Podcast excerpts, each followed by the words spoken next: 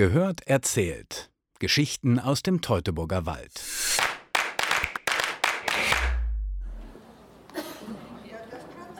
Als ich Höxter besuche, ist gerade Wochenmarkt. Blumenkohl, Kartoffeln, Fisch und Fleisch und ein paar Textilstände. Wer den Markt in Höxter im 9. Jahrhundert besucht hätte, der hätte ganz andere Sachen kaufen können, sagt mir Stefan Berg vom Stadtmarketing. Also der Markt hier in der Stadt war ganz sicherlich ein großer Erfolg. 833 das erste Mal durchgeführt. Wikingische und slawische Wanderkaufleute brachten eben Pelze in die Stadt, Edelmetalle und Schmuck. Es wurden Wein, Honig, Wachs, Keramikgefäße verkauft, aber auch Erze und Metalle aus Marsberg. Ja, sogar Sklaven für die islamische Welt sind überliefert die hier verkauft werden. Nur knapp 100 Jahre vorher war Höxter, damals noch Huxori genannt, bestenfalls eine Ansammlung von ein paar Bauernhöfen in strategisch günstiger Lage.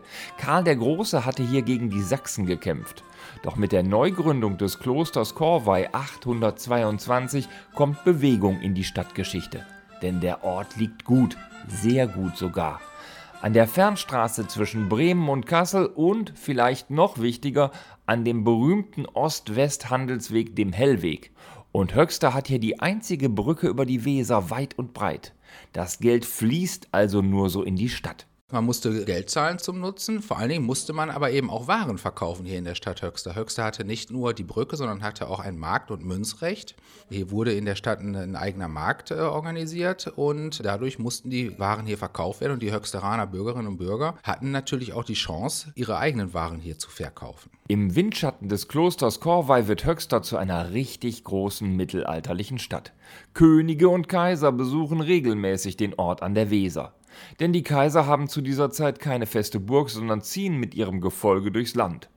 Und die Reichsbürger dürfen die wohnungslosen Kaiser und ihre Gefolge versorgen. So auch die Höxteraner Bürger. Wenn sie irgendwo ankamen, kamen sie natürlich mit aller, allergrößtem Gefolge und Gefolgschaft. Ja, und dementsprechend hatten die natürlich auch Hunger, Durst und die wollten sich's gut gehen lassen. Und das Ganze mussten auf Geheiß der Abtei Korvey, mussten das natürlich zum einen die Abtei selber liefern, aber die konnte natürlich auch in aller Regel nicht so viel Nahrungsmittel herbeischaffen, sodass dann auch die Bürgerinnen und Bürger in Höxter eben für die Nahrungsversorgung der Hoftage mit herangezogen wurden. Und das werden sehr, sehr viele Schweine gewesen sein und Hühner und Eier und Milch und alles, was man braucht und Rind Rinder, Getreide dazu. Also es gibt dort Listen, wo man sich schon wundert, wie viele Sachen da dann geliefert werden mussten. Der große wirtschaftliche Erfolg sorgt aber auch für Zoff mit dem Kloster Korvey. Die inzwischen selbstbewussten Höxteraner Bürger wollen sich nicht alles vom nahen Kloster vorschreiben lassen. Die Mönche reagieren mit der Gründung einer eigenen Stadt. Direkt zwischen dem Kloster und Höxter entsteht die Siedlung Korvey. Sogar mit eigener Weserbrücke. Da gehen den Höxteranern viele schöne Einnahmen flöten. Und wenn's ums liebe Geld geht, da hört der Spaß auf. Das war für die Stadt Oberen in Höxter natürlich nicht so einfach hinzunehmen. Und so ist es dann gekommen, dass im Jahre 1265 die äh, Höxteraner Bürger gemeinschaftlich ausgerechnet auch mit dem Paderborner Bischof, der ja auch katholisch war, das katholische reichsunmittelbare Kloster in Korvey angegriffen haben und dort äh, die Stadt Korvey 1265 dem Erdboden gleichgemacht haben, sodass diese Stadt nie wieder bewohnt wurde, also wüst gefallen ist und sich heute noch unter dem Acker in Korvey befindet, im großen Weserbogen. Noch heute Heute finden sich auf den Äckern zwischen Höxter und dem Kloster Überreste der zerstörten Stadt. Da wurde in Teilen schon gegraben. Es ist wohl auch so, dass wenn der Flug mal durchfährt, dass ab und an mal ein Stein mit hochkommt. Also man findet dort unter dem Ackerboden Teile des alten Hellwegs. Man hat eine Kirche dort ausgegraben, in den Bereichen auch. Und andere Teile sind durch den Korweier Hafen überdeckt. Aber im Rahmen der Landesgartenschau in Höxter soll dort auch ein archäologischer Park entstehen, wo man zumindest in Teilen die alte Stadt Korwei nachempfinden wird. Aber auch Höxter bleibt nicht von Zerstörung verschont. Durch die Hinwendung zum Protestantismus gerät die Stadt in die Wirren des Dreißigjährigen Kriegs. Im Jahre 1634 ist es dann in der sogenannten Blutnacht zu Höxter zu einem großen Massaker in der Stadt gekommen. Truppen der katholischen Liga haben vor der Stadt ihre Zelte aufgeschlagen, wollten die Stadt überfallen.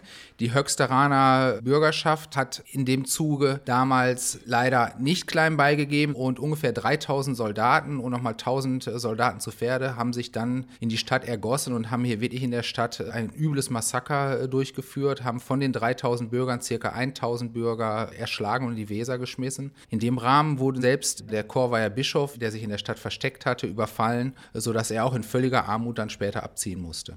Ein Hinweis auf die wirklich große Geschichte der Stadt ist die noch gut erhaltene Stadtmauer. Sie zieht sich komplett erhalten um die alte Kernstadt.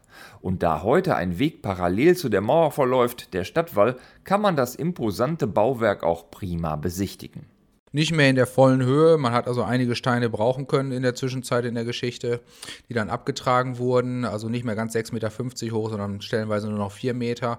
Auch die verschiedenen Türme, die man hatte, sind heute nur noch rudimentär zu sehen. Einer ist noch relativ hochragend. Aber die Stadt Höxter hatte eben das Recht, sich mit einer Stadtmauer zu umgeben. Vor 1115 schon mal das erste Mal eine Stadtmauer gab, vermutlich ein Palisadenwall. Der wurde dann im Jahre 1152 zerstört und auf Geheiß Barbarossas wurden die Bürger der Stadt Stadt Höxter aufgefordert, diese Stadtbefestigung wieder aufzubauen. Und das hat man dann auch in einem langen, langen Verfahren gemacht. Man kann da heute noch sehr schön drumherum spazieren um die Stadtmauer. Wer Höxter heutzutage besucht, dem werden die vielen prächtigen Weser-Renaissance-Gebäude auffallen, die vom früheren Reichtum der Stadt erzählen.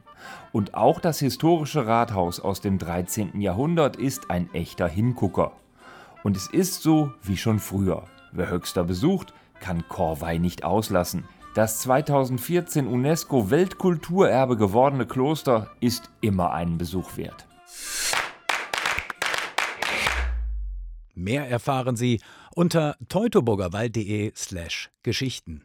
Das Projekt Storytelling Wertschöpfung durch Kultur wurde gefördert durch den Europäischen Fonds für regionale Entwicklung und das Land Nordrhein-Westfalen.